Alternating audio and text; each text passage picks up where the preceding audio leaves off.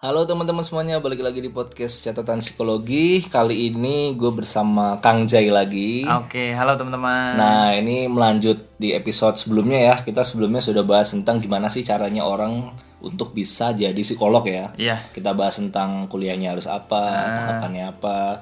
Terus juga kita ngasih tips gimana cara teman-teman ngecek psikolog ini kaleng-kaleng atau bukan. Ya, Iya. yang legal atau enggak? Ya, yang legal atau yang palsu gitu kan. Yang kasus kemarin. nah sekarang kita skip dulu ya. Nah Skip, terus skip.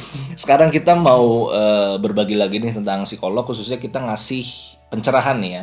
Kita ngasih pencerahan dan juga kita ingin meluruskan eh, stigma-stigma negatif tentang stigma psikolog negatif. karena kan seperti kita tahu selama ini kan psikolog mungkin orang masih asing ya, Ya, beda kayak dokter ya Masih awam lah. masih awam tentang psikolog. Nah, terus juga dan di akhir kita mau ngasih tahu juga Hmm. caranya datang ke psikolog. Yes, betul sekali. Nah, itu kan kalian bingung nih ke psikolog gimana sih ya? Kalau ke dokter kan udah jelas ya kalian ke resepsionis ngantri, betul. tunggu dipanggil, datang, diperiksa, bayar obat, dapat obat gitu kan. Nah, ke psikolog nih gimana caranya? nah, mungkin orang-orang yang mau ke psikolog bingung.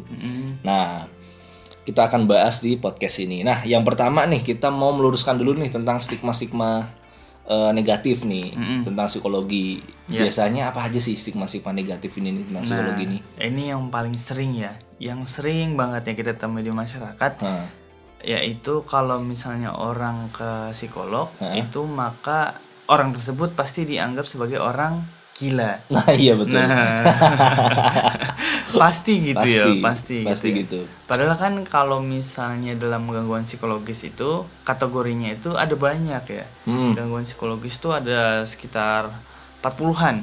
Oh, ada Kalau- 40-an, Iya, ah. kalau berdasarkan DSM ya, panduan uh, pedoman uh, anak-anak psikologi pasti tahu itu biasanya. Ah. Yang kitabnya tebal banget. kamusnya, lah, Kamusnya, kamusnya psikologi eh, lah gitu kamusnya lah. psikologi sebenarnya gangguan psikologis itu ada 40-an lebih ya, kurang lebih seperti Iya, itu gitu. ah, ada banyak banget. Jadi bukan hanya gila, ada ada yang namanya bipolar, Hmm. ada yang uh, gangguan uh, kepribadian, ada ke uh, macam-macam ya, ada banyak ya, kecemasan dan Hmm. Gangguan lain-lain. makan aja ada ya. Gangguan makan aja ada kayak gitu. Nah, jadi sebenarnya kalau orang disebut uh, gila ke psikolog itu perlu kita cross check dulu deh kayaknya. Itu gila beneran atau enggak gitu. atau orangnya aja yang nggak paham ya masih awam kayak gitu. Karena gila ini kan juga sebutannya umum ya, maksudnya sebutan umum kan untuk orang yang biasa kita lihat. Ya gimana ya gila ya.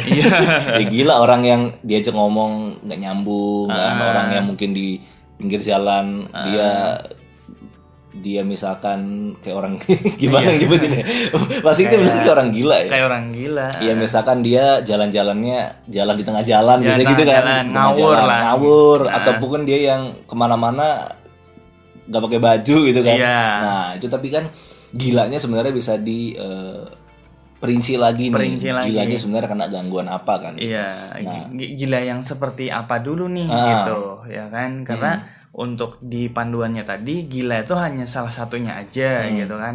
Kalau di panduan itu bahasa ilmiahnya gila itu disebut dengan gangguan skizofrenia ya. oh iya Nah, gangguan skizofrenia. Nah, itu baru salah satu gitu. baru satu doang Iya, ada banyak yang lainnya lagi Hmm. gitu. Nah, juga ketika kita ingin ke psikolog itu sebenarnya tidak harus menunggu gila juga gitu. Nah iya Nah, so- itu. soalnya soalnya kan kadang ya kadang orang ke psikolog kan lu ngapain sih ke orang gila aja gitu Nah. eh lu ngapain sih kok lu gila ya lu gitu Nah, iya kan. Pasti identik ya. Padahal kan kalau misalnya kita punya masalah aja yang Hmm. itu dirasa sudah uh, tidak tidak dapat solusinya, Hmm. mencara ke sana kemari, nanya ke teman, nanya ke uh, teman yang kuliah di psikologi Hmm. juga nggak dapat solusi juga. Nah, ketika di masa yang seperti itu, kita sebenarnya udah bisa kok gitu ke psikolog gitu. Jadi nggak harus menunggu gila juga gitu.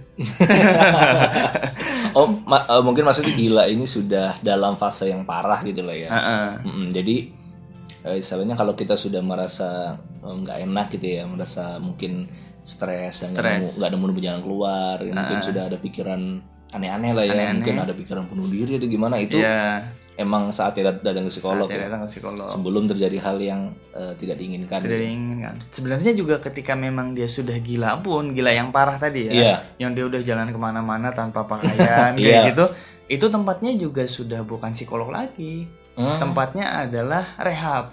Rehab ya. Uh, uh, hmm. Jadi dia uh, kalau di rumah sakit jiwa itu ya, hmm. ya ditempatkan di satu bangsal begitu. Hmm. Kemudian nanti psikolog beserta psikiater, hmm. uh, beserta perawat juga hmm. yang akan menangani dia. Uh, jadi bukan hanya psikolog lagi, artinya kan yang menangani, tapi jadi tapi ada beberapa profesi-profesi lain yang saling berdampingan untuk menangani si orang gila yang orang gila tadi yang parah ya? tadi hmm. gitu. Jadi emang udah perlu penanganan khusus. Ya? Penanganan ya? khusus. Jadi Eh, iya sih ke psikolog kan dia nggak nyambung juga dia cuma nggak nyambung juga makanya kan kita bertanya-tanya gila yang seperti apa dulu iya betul betul betul nah terus kalau untuk psikiater nih oke okay. nah uh, mungkin ada orang yang masih bingung ya. Mm -mm. Aku ini sebenarnya ke psikolog apa psikiater gitu kan? Oke. Okay. Ada soalnya ada kadang, kadang orang yang ke, psikiater tuh kayak uh. mungkin dia merasa kok kok nggak sembuh atau mungkin oh. yang ke psikolog oh. malah dia juga merasa nggak sembuh. Nah sebenarnya yang benar gimana nih antara psikolog oh. dan psikiater ini mungkin eh, apa ya? Mana yang ini loh, mana yang uh apa ya mana yang baik gitu loh. Mana yang baik. Mana yang harus dipilih gitu. Misalkan aku lagi begini aku ke oh ke psikolog. Aku lagi begini oh ke psikiater aja nih. Nah itu oh, apa iya. tanda tandanya tanda tandanya ya. nah. ya sebenarnya kita perlu garis bawahi dulu uh, dua-dua profesi tersebut itu sama-sama baik ya. Hmm. nah, jadi proses kuliahnya aja kan lama terus biayanya juga mahal kan. ya, betul. Nah, nah terus uh, saat-saat di mana kita harus ke psikolog itu adalah uh, ketika kita memang membutuhkan suggest hmm. uh, saran, advice, nasihat dan sebagainya hmm. yang uh, berkaitan dengan diri kita gitu. Mm-hmm. Nah, jadi memang ketika kita sudah mentok ya tadi ya, misalnya tanya ke teman nggak dapat solusi, tanya ke uh, sarjana psikologi mm-hmm. gitu nggak dapat solusi juga, tanya ke saudara, tanya ke ibu, keluarga dan segala macam kita udah tanya, itu nggak dapat dapat juga sarannya solusinya. Hmm. nah maka di saat seperti itu kita harusnya ke psikolog bukan ke psikiater. Oh, nah kenapa? Karena pada saat kita datang psikolog itu nanti treatment yang kita terima itu lebih kepada bagaimana pikiran kita perasaan kita dan perilaku kita itu dimodifikasi. Hmm. kayak gitu diberikan intervensi gitu. Nah, berbeda halnya dengan psikiater, ya kan? Psikiater kan intervensinya berupa pemberian obat yang nanti pada akhirnya bisa mempengaruhi hormon di otak ya mm-hmm. atau hormon di mana pun itu mm-hmm. terus bisa mempengaruhi emosi emosi mempengaruhi perilaku sehari-hari kayak gitu nah sehingga kalau misalnya kita merasa bahwa uh, ini masalahnya sudah sampai ke yang berat ya dalam mm. arti tidur tidak teratur mm. atau emosi kurang stabil mm. uh, tiba-tiba nangis tiba-tiba bisa ketawa kayak gitu misalnya atau uh, moodnya naik turun. Hmm. Nah, kalau sudah di tahap seperti itu, nah, kayaknya perlu juga ke psikiater gitu. Oke, jadi kalau psikiater ini mungkin kalau sudah sampai merambah ke fisik ya. Merambah ke fisik. Mm, ya. Misalkan kayak tadi sampai nggak tidur dua hari, mm. ya, itu kan mungkin sama psikiater mungkin kita dikasih obat tidur nah, ataupun obat penenang gitu kan. penenang, kan. Misalkan gitu. kita stres sampai ngamuk-ngamuk gitu kan ya. Nah, itu ya. sampai mencelakai orang mencelakai gitu kan. orang. Mungkin, eh, ke psikiater dikasih obat uh, tenang apa gimana gitu ya. Oke. Okay. Sampai banting piring misalnya gelas nah, kayak hmm. gitu. Nah, udah itu berarti harus ada uh, hormon yang uh, diatur hormon oh iya obat ya hormon yang ditekan gitu lah ya yes. hormon dikurangin ya yes betul uh, jadi kalau ke psikolog ini mungkin untuk permasalahan yang uh, lebih ke jiwa ya mungkin ya mungkin ke maksudnya sebatas di pikiran sebatas pikiran nah, perasaannya, perasaannya perilakunya gitu nah gitu nah soalnya ada yang nanya juga nih waktu itu ke saya nih mm -mm. surat tentang pacar mm -mm. nah itu saya ke psikolog nggak ya mas gitu mm. itu kan bingung ya mm. psikolog nggak ya soalnya eh, kalau kalau dia ke psikolog mm -hmm. kami kira psikolognya yang ini anak receh banget sih. Oh iya. Ini ada curhatnya kadang lebih berat apa oh, gitu. Iya, Tapi iya. mungkin menurut dia si an si anak ini tentang cinta ini mm-hmm. dia udah mentok gitu. Nah, yeah. itu gimana kalau masalah-masalah sehari-hari lah mungkin masalah mm-hmm. kuliah, masalah tugas, masalah cinta itu mm-hmm. datang ke psikolog it's okay nggak tuh? Apa, oh iya. apa mending nggak usah gitu. Sebenarnya kalau psikolog yang memang uh, niatnya membantu ya, hmm. saya pikir apa pun masalahnya nanti yang diceritakan oleh klien, hmm. pasti dia akan sikapi dengan sebagaimana mestinya gitu ya. Hmm. Sereceh apa pun masalahnya tadi ya gitu. Iya. Karena kan bisa jadi kan prinsipnya gini, bagi kita ini masalah yang berat tapi bagi orang lain itu masalah uh, receh gitu Mhm. nah sebaliknya juga kan Iya. uh, orang lain ke kita bagi orang lain masalahnya sangat berat sekali Hmm. gitu bagi kita sangat receh kayak gitu nah sehingga kan uh, kalau memang itu sudah mengganggu kita kita sudah mentok ya nggak ada salahnya juga sih saya pikir untuk dibawa ke psikolog gitu Hmm. toh juga kalau misalnya dia nggak mencari ke psikolog atau mencari ke yang lain ah, maksud saya ketika dia mencari ke yang lain ya ke bukan psikolog nggak dapat dapat ya artinya kan itu juga menghambat kehidupannya gitu kan Hmm, artinya betul, betul. perlu juga nih dicarikan solusinya gitu daripada dia kepikiran-kepikiran terus kan nah sehingga sebenarnya nggak ada masalah yang receh receh Ah. nggak ada masalah yang ringan berat dan sebagainya ketika memang psikolognya itu niatnya ingin membantu ya Hmm. gitu sih Nah ini iya ini ini ini ini menarik ya mungkin Hmm. buat teman-teman ya jadi jangan apa ya jangan meremehkan lah ya jangan, Iya, betul. jangan menyepelekan masalah orang gitu. Mungkin menurut kita receh kan tentang cinta. Tapi Iya. menurut dia mungkin dia sampai nggak makan sampai nggak bisa tidur ya. betul. Sampai mungkin karena segi gebetannya itu di kampus dia sampai nggak mau kuliah gitu kan. Nah itu mungkin sudah sudah menghambat ya. Menghambat. Oke jadi nggak apa-apa. Nggak apa-apa. nggak apa-apa sudah iya. Karena itu nanti malah juga akan eh, bertambah parah juga kalau misalnya tidak ditemukan solusi yang tepat bagi dirinya gitu. Nah. Karena kalau masalah-masalah itu ketumpuk-ketumpuk terus Hmm. nah itu sebenarnya akan berujung pada gangguan psikologis gitu. Hmm, nah jadi ada beda ya Oh. masalah dengan gangguan tuh ada bedanya kalau dalam psikologi. Jadi masalah itu sesuatu hal yang memang eh ya menjadi masalah gitu di Hmm. dalam kehidupan kita. Kalau gangguan tuh sesuatu hal yang memang sudah mengganggu baik Hmm. dari segi sosial kita terganggu atau aktivitas sehari-hari terganggu Hmm. atau pendidikan kita bahkan terganggu nyari duit terganggu nah itu sudah di level gangguan artinya Hmm. kalau masalah nih ya dia masih bisa uh, menjalani aktivitas lah dengan Hmm. baik kayak gitu Ka- kayak apa contohnya tuh misalnya yang masalah misalnya kalau masalah tadi hmm, yang tadi ya yang contohnya tentang diputusin pacar ya tadi tentang putus cinta tadi Ah, putus cinta. Nah, itu bisa dikatakan masalah kalau memang dia masih bisa makan, dia masih bisa uh, ngikutin uh, kuliah dengan baik, terus dia masih bisa tidur dengan uh, ya normal lah gitu jam 10 atau jam 11. Nah, akan menjadi gangguan ketika dia uh, tidurnya sudah nggak karuan. Misalnya uh, kepikiran terus, kepikiran terus sampai tidur sampai uh, tiga hari tuh nggak tidur gitu. Hmm, hmm. Nah, terus eh kepikiran lagi sampai dia eh, menyendiri terus di kamar, menyendiri terus di kamar, terus eh, pas tiba-tiba kosannya sepi, itu ada timbul di pikiran dia kayak kepengen bunuh diri gitu. oh Nah, itu kan sebenarnya kan awalnya pemicunya kan sama dari masalah Nah, tadi. dari masalah tadi kan, tapi Hmm. ketika itu tidak diberikan solusi yang cepat, yang tepat, akhirnya bisa parah juga gitu.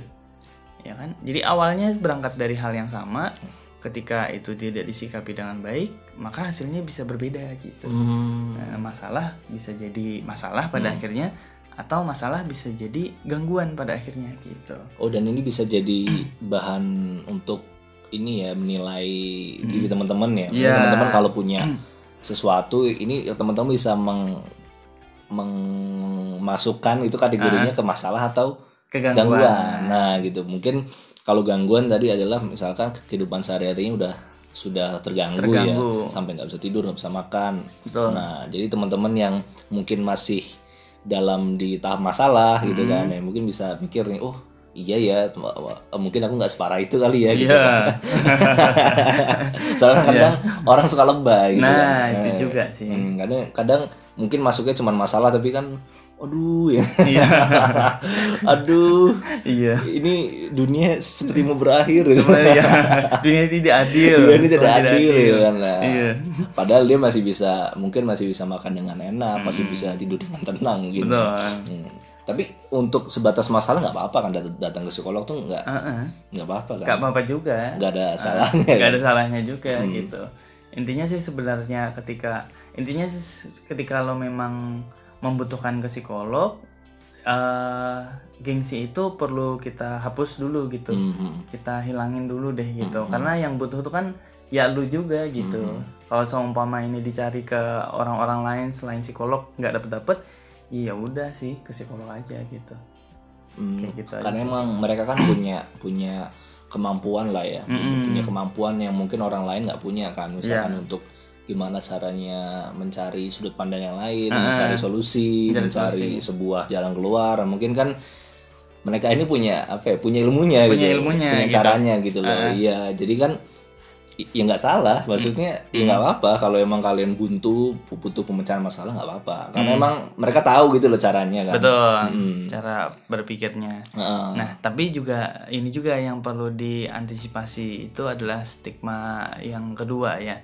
jadi ketika dia datang ke psikolog terus nanti pada saat sesi pertama oh psikolognya nih modal omong doang gitu. Oh iya iya nah, iya iya. Ada ada ada nah, ada yang ngomong kayak gitu. iya kan? iya iya iya. Ah, ngapain tuh datang ke psikolog tanya-tanya doang Cuma gitu. tanya-tanya doang. Iya, gua bayar tapi apa dapatnya apa dapatnya pertanyaan doang nah itu itu gimana tuh nah itu juga stigma yang harus kita pahami ya hmm. bahwa memang pada saat kita sesi pertama bersama psikolog itu uh, ada beberapa psikolog yang memang dia membutuhkan waktu gitu, mm. membutuhkan uh, cerita lebih lengkap, membutuhkan informasi yang lebih luas lagi, uh.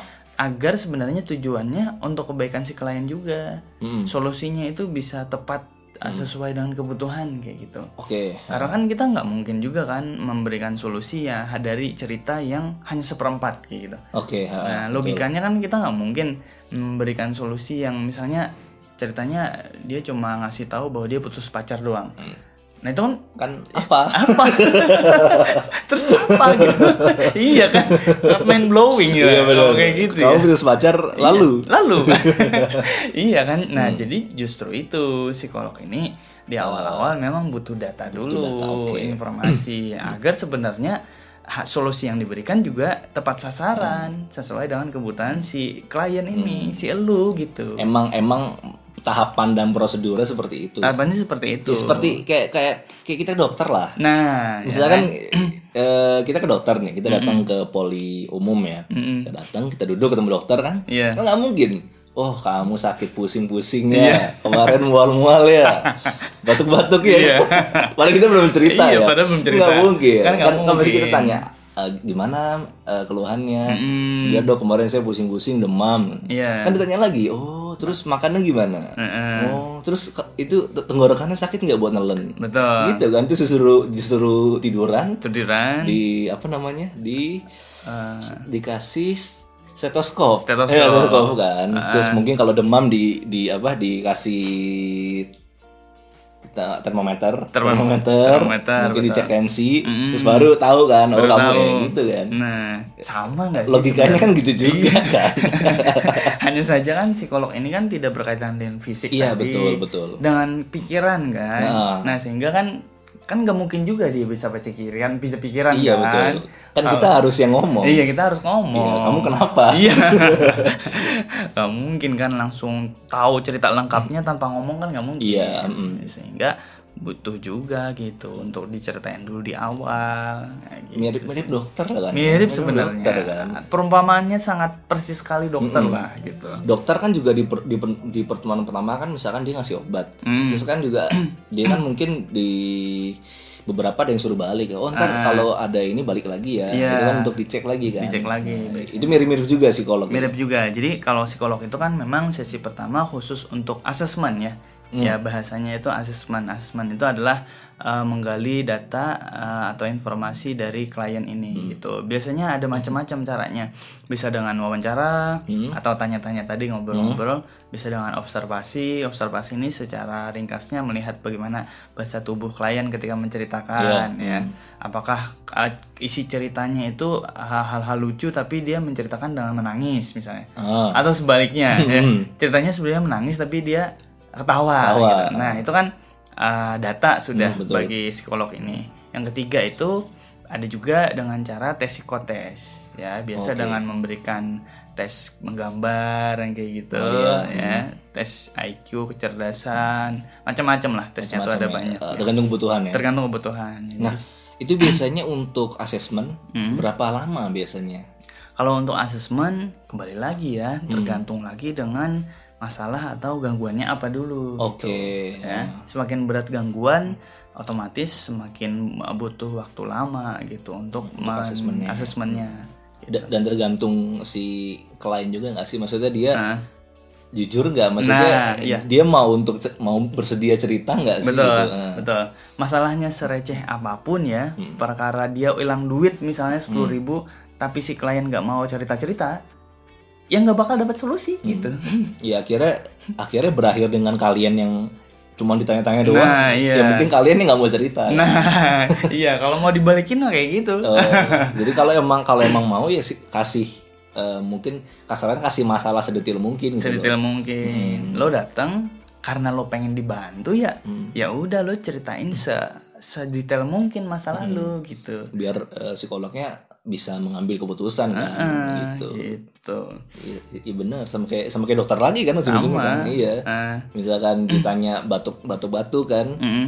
Cuman ini buat nelan sakit gak? Enggak. Iya. Akhirnya kan dikasih obatnya mungkin ntar salah kan. Ntar salah. Nah, mungkin eh, radang-radang kita yang aslinya radang tenggorokan, tapi kita nggak bilang nih. nah Kita kayak ngerasa oh radangnya tipis-tipis doang gitu kan. Betul, Ya udahlah nggak apa-apa gitu. Ah, ah, ah. Akhirnya mungkin nanti obatnya bisa salah juga. bisa salah juga Jadi mirip-mirip berarti. gitu. mirip-mirip bisa jadi kan kalau di psikolog nanti uh, intervensinya atau solusinya itu kurang tepat Kurang tepat. karena informasinya setengah-setengah gitu kan makanya juga ini masuk ke stigma yang ketiga ya yang perlu kita pahami Uh, jangan pernah berharap datang ke satu kali ke psikolog langsung dapat solusi Oke, Oh, iya. langsung permasalahan gua kelar Oh gitu. iya.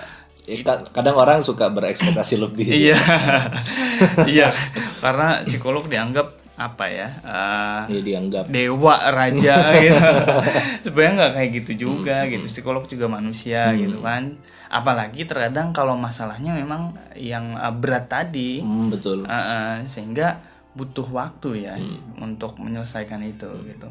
Ang- ambil contoh nih misalnya lu udah punya depresi uh, selama uh, dua tahun katakan. Oke. Uh, depresi yang ringan tapi dua tahun gitu. Eh, terus datang ke psikolog satu kali doang untuk langsung sembuh gitu Iya, iya betul. secara logika kan nggak masuk Nggak- masuk akal. Nggak masuk akal Ah, kayak betul, gitu sehingga butuh memang beberapa sesi dan butuh juga kesungguhan lo untuk datang terus gitu Iya, iya. mm.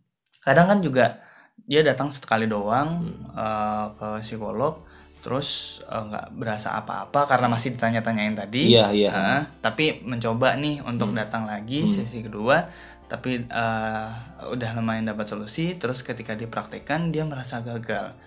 Nah terus dia menyalahkan psikolognya gitu. Oh. padahal kan kayak gitu-gitu kan kita perlu cari tahu dulu bahwa masalah lu apa dulu gangguan lu apa dulu udah berapa lama gangguan Iya, lu gitu kan.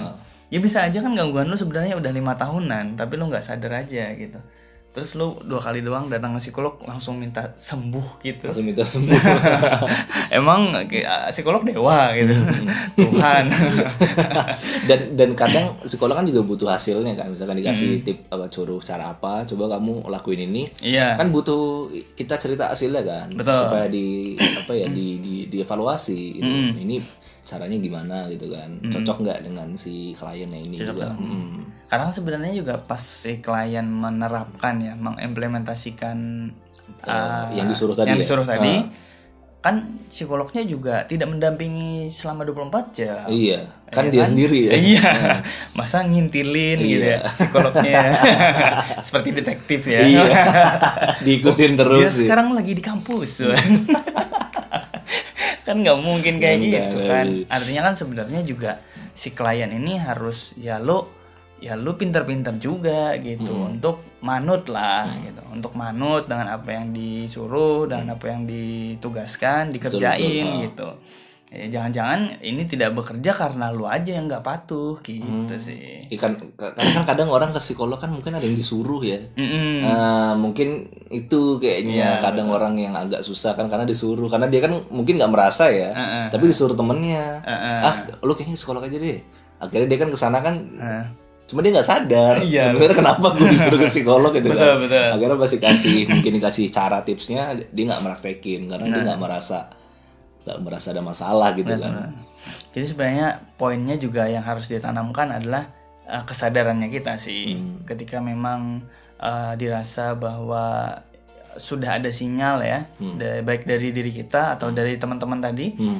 kan bisa jadi juga kan diri kita nih uh, namanya manusia ya hmm. ego hmm. tuh kan sangat normal sekali iya, ya. betul. Kita merasa gengsi dengan diri kita sendiri misalnya, hmm. hmm. tapi sudah diingatkan teman, nah cobalah turunkan dulu ego itu sebentar, kita coba dipikir. Ya. Nah coba nah. dipikir ya dicoba aja deh dulu hmm. gitu untuk ke psikolog gitu barangkali memang gue bermasalah gitu karena kan yang perlu diwaspadai juga uh, gangguan psikologis ini kan tidak berdarah ya Iya betul. Nah. Gak, gak ada rasanya. Gak ada rasanya. Di badan gak ada rasanya. Iya, secara fisik kan beda kan hmm. sama luka misalnya hmm, kayak, atau kayak pilek deh. Pilek, pilek kan ada. Iya, atau kecelakaan. Iya betul. Yang sangat nampak sekali kan. Hmm ada darah, ada hmm. patah tulang dan segala hmm. macam. Nah kalau luka psikologis hmm. gimana? Gimana gitu coba? kan?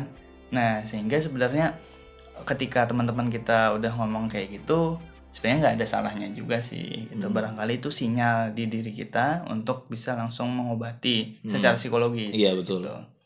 Karena tadi ada ego itu Iya, nah, itu kadang ya. Itu kan hmm. ada gengsi itu. Ya kan manusia punya itu soalnya. Iya, itu yang ini susah ya. Iya, yang Harus, susah itu. Mm, betul betul betul. Karena ya kesadaran sih yang kesadaran. kesadaran kan. Hmm. Kalau kita ya balik lagi ke dokter ya. Uh. Kan kalau kita kesadar pengen sembuh kan ya, ya kita hmm. minum obat. Minum obat. Kan, kan harus nurut ada dokternya. Iya. Iya. Kalau kita mau sembuh, ya kita minum obat. Minum obat. Kalau nggak mau sembuh, ya udah obatnya nggak minum. iya gitu aja simpelnya. Gitu aja ya. Pokok ya ya kesadaran kita sih. Kalau memang kita mau sembuh ya udah gitu mm -hmm. kan. Nah terus ini nih apa yang harus kita lakukan? Maksudnya mm -hmm. kita ke psikolog tuh gimana sih? Orang oh, okay. mungkin orang ada yang masih belum apa ya belum familiar mungkin mm -hmm. ya mungkin apa mungkin di daerahnya masih sedikit psikolog atau oh, mungkin dia iya. bahkan dia belum tahu psikolog yeah, belum yeah. pernah ke psikolog sama sekali itu apa maksudnya kita hmm. ke datang ke ruangan kah apa oh, yeah. daftar dulu gitu gimana itu prosesnya gitu oke okay. nah setahu saya hmm. sekarang uh, untuk menemukan dulu ya untuk nah, menemukan, menemukan psikolognya itu sekarang sudah cukup mudah kok. Hmm. Jadi di beberapa puskesmas di daerah-daerah, hmm. bahkan di pedalaman-pedalaman itu sudah ada uh, psikolognya. Oh, dari psikolognya. Uh, hmm. Jadi eh, sebenarnya sekarang sudah mulai terbuka ya orang-orang dengan kesehatan mental ataupun hmm. gangguan psikologisnya harus diatasi gitu. Jadi uh, beberapa puskesmas uh, di beberapa daerah itu udah ada psikolog. Nah, adapun kalau misalnya tidak tersedia, hmm. itu sebenarnya bisa mencari di klinik-klinik psikologi.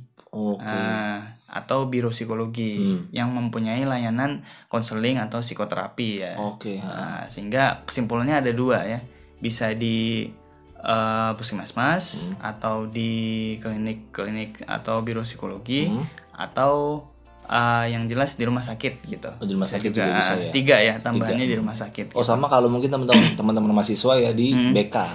Oh di BK. Jadi bimbingan konseling ya di iya. tiap-tiap kampus. Tiap-tiap kampus ah. biasanya. Itu kalau untuk kampus ya. Iya untuk kampus. Nah ketika nah kalau prosedurnya ya, hmm. prosedurnya sebenarnya mirip-mirip aja sih kayak dokter ya. Hmm. Jadi kayak misalnya kita berobat ke dokter, kita kan ke uh, resepsionis, resepsionis ya kemudian kita daftar hmm. kita ngantri kayak gitu nah dan selanjutnya uh, menunggu panggilan hmm. masuk ke ruangannya iya. nah itu kurang lebih sama sih iya, mirip-mirip kayak gitu aja sih Nah, hanya saja kalau di rumah sakit itu kan nanti ada poli sendiri, poli hmm. psikologi gitu. Iya. Kalau di puskesmas juga sama. Ada poli psikologi. poli psikologi juga. Nah, kalau di biro atau klinik psikologi tadi yang memang namanya misalnya nama nama bironya itu adalah biro psikologi atau klinik psikologi nah otomatis itu udah langsung udah langsung. ke psikologi gitu. Kan beda bedanya di ruangan aja ya. bedanya di ruangan Dokter kan aja. ada ruangannya ada tempat tidurnya. Iya. Kalau psikolog kan mungkin lebih ke tempat yang nyaman gitu tempat kan. yang nyaman. Sofa biasanya kan sofa Betul. ataupun gimana gitu kan. Nah jangan sampai lu maunya ke psikolog tapi nanti masuknya ke dokter spesialis kejiwaan Oh beda ya? Oh iya kan beda itu. Oh uh, itu psikiater tadi gak sih? Dokter? Psikiater tadi. Oh uh, iya iya iya. Uh, psikiater tadi. Jadi nama lainnya dokter spesialis jiwa ya. Spesialis jiwa. Hmm. Nah, spesialis kejiwaan jadi jangan sampai ketukar di situnya hmm. gitu kalau mau ke psikolog hmm. jangan sampai uh, ketukar ke dokter spesialis jiwa iya hmm. jangan sampai cuma kalau kalau emang mau ke psikiater ya itu tempatnya itu tempatnya okay. itu tempat yang pas untuk anda ya nah untuk biayanya sendiri okay. nah nih mungkin orang-orang ada yang ngira berapa sih ke psikolog ini mm-hmm. mahal ya mahal ya okay. berapa nih sebenarnya mungkin itu juga kali ya alasannya orang eh, hmm. nggak uh, mau datang ke psikolog karena mungkin mikir oh harganya ya oh, oke okay. hmm, soalnya kan kayak mungkin kesannya mewah gitu. Uh, nggak tahu sih. Iya nggak tahu nih gak pikiran orang-orang gimana. gimana. Sebenarnya sih uh, uh, prinsipnya adalah bagi saya ya ada yeah. sesuatu yang harus lo bayar ketika memang lo pengen sehat gitu hmm. sebenarnya sama nggak sih kayak dokter juga sama ya, gitu ya, sama emang, iya kan ya lo harus bayar lo harus beli obat ketika hmm. memang secara fisik lo pengen sembuh gitu hmm. nah sama juga dengan halnya kayak psikolog hmm. gitu ada bayaran juga yang harus lo keluarin gitu hmm. nah untuk biayanya sendiri juga sebenarnya nggak terlalu mahal juga sih hmm. uh, kayak misalnya kan ada beberapa layanan ya kalau yeah. psikolog itu. Jadi yang pertama tadi ada asesmen tadi. Iya. Yeah. Asesmen itu kalau kita kepengen hanya sekedar tahu diri kita, hmm. uh, level kecerdasan kita di berada di mana misalnya, hmm, hmm, atau kepribadian kita apa misalnya. Hmm. Kalau pengen kayak gitu doang, itu kisaran harganya bisa antara uh, 150 sampai 250 ribu. Hmm. Nah, terus kalau misalnya layanan kedua kita mau konseling kayak gitu, Nah, itu kisaran antara 75.000 sampai 250. Oke. Okay. Nah, tapi juga ini bukan angka yang baku ya. Uh, iya. Uh, uh, ini sangat fleksibel sekali hmm. sebenarnya. Jadi mungkin ini uh, gambarannya aja ya. Iya, gambaran hmm. apa ya? Rata-rata uh, kali ya. Iya, rata-rata. Uh, mungkin gambaran uh, range-nya lah ya. Range-nya range lah. Uh, uh. Jadi range-nya antara 75 sampai 250 lah hmm. gitu. Tapi yang saya garis bawahnya adalah sangat tergantung lagi dengan uh, di mana tempatnya berpraktek. Iya betul. Uh, di kota mana? Di kota mana? Uh, di pulau apa kan beda-beda. Pulau apa? Iya, Rumah sakit swasta atau umum? Iya. Ya kan negeri atau swasta. Terus puskesmas atau rumah sakit. Hmm. Siapa yang uh, terapisnya? Iya. Uh, biasanya semakin orangnya itu populer ya, hmm. uh, famous, terkenal gitu. Biasanya ya rate-nya lebih tinggi hmm. sih itu karena memang biasanya yang populer memang jam terbangnya udah tinggi ya hmm. nah, sudah terpercaya lah sudah hmm. banyak uh, orang-orang yang sembuh gitu hmm. nah itu memang harganya lebih lebih mahal lebih ya? mahal itu sih Cuma kalau untuk yang pertolongan pertama ya untuk orang-orang hmm. yang mudah menjangkau kira-kira segitu ya harganya. Segitulah. Range-nya tadi itu ya. Betul. Oke. Okay. Hmm. Sebenarnya nggak sampai maksudnya nggak sampai juta-jutaan juga nggak sih? Enggak lah. Enggak. Kalau makanya kan sebenarnya iya mirip-mirip sih dengan dokter. Hmm. terus prinsipnya adalah Iya memang ada sesuatu yang harus dibayar iya. gitu ketika lo pengen sembuh. Iya kan membayar jasa. Membayar jasa. Kan pekerjaan mereka. iya. pekerjaan mereka begitu ya. Mm -mm. Masa gak dibayar? Makanya. nah itu tadi kita sudah bahas-bahas tentang psikolog mm -hmm. jilid 2 Jilid 2 Jilid 2 Jadi uh. Uh, intinya adalah teman-teman di sini jangan takut ya, jangan takut dan jangan jangan ragu lah untuk datang psikolog kalau emang butuh mm. kalau emang benar-benar udah butuh udah mentok mm. udah nggak tahu mau ke mana ya yes. udah udah nggak tahu mau ke mana dan nggak tahu tentang dirinya mau gimana itu mm. perlu nih kita ke psikolog untuk dikasih gambaran ya yeah. ya mungkin surat ke teman udah nggak bisa ke orang tua mungkin juga nggak bisa mentok, nah, itu ya. uh, mungkin saatnya datang ke psikolog itu nah itu juga untuk psikiater psikiater mm. ini uh, berhubungannya lebih ke obat-obatan betul nah mungkin kalau sudah ada hubungan dengan fisik ya mungkin sampai nggak bisa tidur mm -hmm. sampai mungkin keringat dingin ya keringat mm. dingin kencang-kencang atau gimana itu mungkin uh, datangnya ke psikolog gitu, yeah. supaya dikasih obat datangnya ke psikiater eh sorry ke iya, psikiater, yeah, untuk dikasih uh, obat ya yes. dikasih obat mm. nah terus juga tadi tentang stigma stigma mm. uh, psikolog pokok intinya adalah ya, dari kita sendiri sih yeah. dari kesadaran kita ya. kesadaran, ya, kesadaran kita kalau emang kita pengen sembuh ya ya udah hmm. iya kan sama turunin ego itu turunin loh ego uh, ya nggak ada manusia yang sempurna terus betul nggak ada manusia yang bisa hidup sendiri uh, gitu lu uh. butuh orang lain untuk dapat masukan uh. salah satunya dari psikolog, psikolog. yang memang di bidangnya hmm. gitu kan soalnya psikolog ini kan kayak agak sentimental ya soalnya kan tentang uh. tentang diri kita ya tentang iya. kepribadian kadang kita kan nggak mau dikulik dikulik-kulik oh, terlalu jauh kan kita kayak yeah. ah iya kan ketahuan nih jelek gue nih gitu kan kalau ke dokter kan ya kita mau nggak mau ya mau, fisik kan ya kita mau sembuh kadang kalau psikolog kan tentang ya kejiwaan, ya. kejiwaan. pasti ada ego kan Betul. kadang kita kayak malu kan mm-hmm. ah malu ah ntar ketahuan mm. ah malu ah kalau mungkin aku psikolog tahu kebiasaan gue ternyata kayak gini ya gitu kan iya. nah itu mungkin yang harus diturunkan lah ya turunkan lah kalau gitu. kalau emang mau sembuh mm-hmm. kalau emang sudah sadar ya Betul. terus juga tadi uh, tentang tahap-tahapannya. Tahapan cara datang ke psikolog yeah. ya. Ya mungkin kurang lebih sama uh, dengan ke dokter ya. Dokteran. bisa ditemui di puskesmas di rumah sakit atau di klinik-klinik psikologi ya. Yes. Terus harganya tadi sudah disebutkan mm -hmm. uh, range-nya. Mungkin yes. untuk konseling sekitar 75.000 sampai 250-an 250-an ya. Nah itu juga tergantung di di mana dia ini ya di mana dia praktek praktek. uh, di kota apa dengan sama siapa nah Oke, okay, mungkin uh, itu aja teman-teman. Nah, dari masih ada ini nggak ada kata-kata mutiara nggak? Oh iya, kata-kata mutiara. ada golden ways gak nih? Golden ways. Emang gua mari teguh. nah ini sih poinnya sih kalau dari gue sih kalau misalnya lo merasa bahwa ada yang salah hmm. di diri lo uh, merasa terganggu, yep. baik uh, dari lo sendiri yang sadar atau teman lo sendiri yang ngingetin mending langsung aja sesegeranya aja datang ke psikolog hmm. gitu karena nggak ada salahnya juga kita mencek ya hmm. bagaimana kondisi psikologis kita gitu misalnya sama halnya kayak dokter lah yeah. kita check up gitu kan hmm. rutinan nah kalau fisik aja kayak gitu kenapa psikologis enggak gitu iya yeah, betul karena kita nggak bisa hidup sendiri kita iya. nggak yeah. bisa dari lahir sampai kita meninggal itu berdasarkan keputusan kita sendiri doang, iya, berdasarkan betul. pilihan kita sendiri doang nggak hmm, bisa. bisa. Kita butuh juga kadang sudut pandang orang lain hmm. agar lebih kaya ya. Hmm. Dan memang yang kita lakuin itu nanti berdasarkan keputusan yang terbaik gitu. Okay. Salah satunya dari pilihan-pilihan yang ditawarkan oleh psikolog itu. Okay. Gitu. Jadi poinnya adalah turunkan ego, ego. untuk hidupmu yang lebih baik gitu. Oke, siap. Kalau dari gue sih ini ya, hmm? kita coba tengok hmm? lagu kebangsaan kita. Wais. Bangunlah jiwanya, uh-huh. bangunlah raganya. Woi. Dua-duanya penting kan? Betul. Iya, jadi nggak bisa raganya doang, uh, uh. gak bisa jiwanya doang gitu kan. Betul betul. Hmm, itu tadi dah. masuk nih masuk nih. Oke itu aja untuk podcast kali ini semoga bermanfaat dan semoga membantu. Sampai hmm. bertemu di podcast selanjutnya. Bye bye. Bye bye.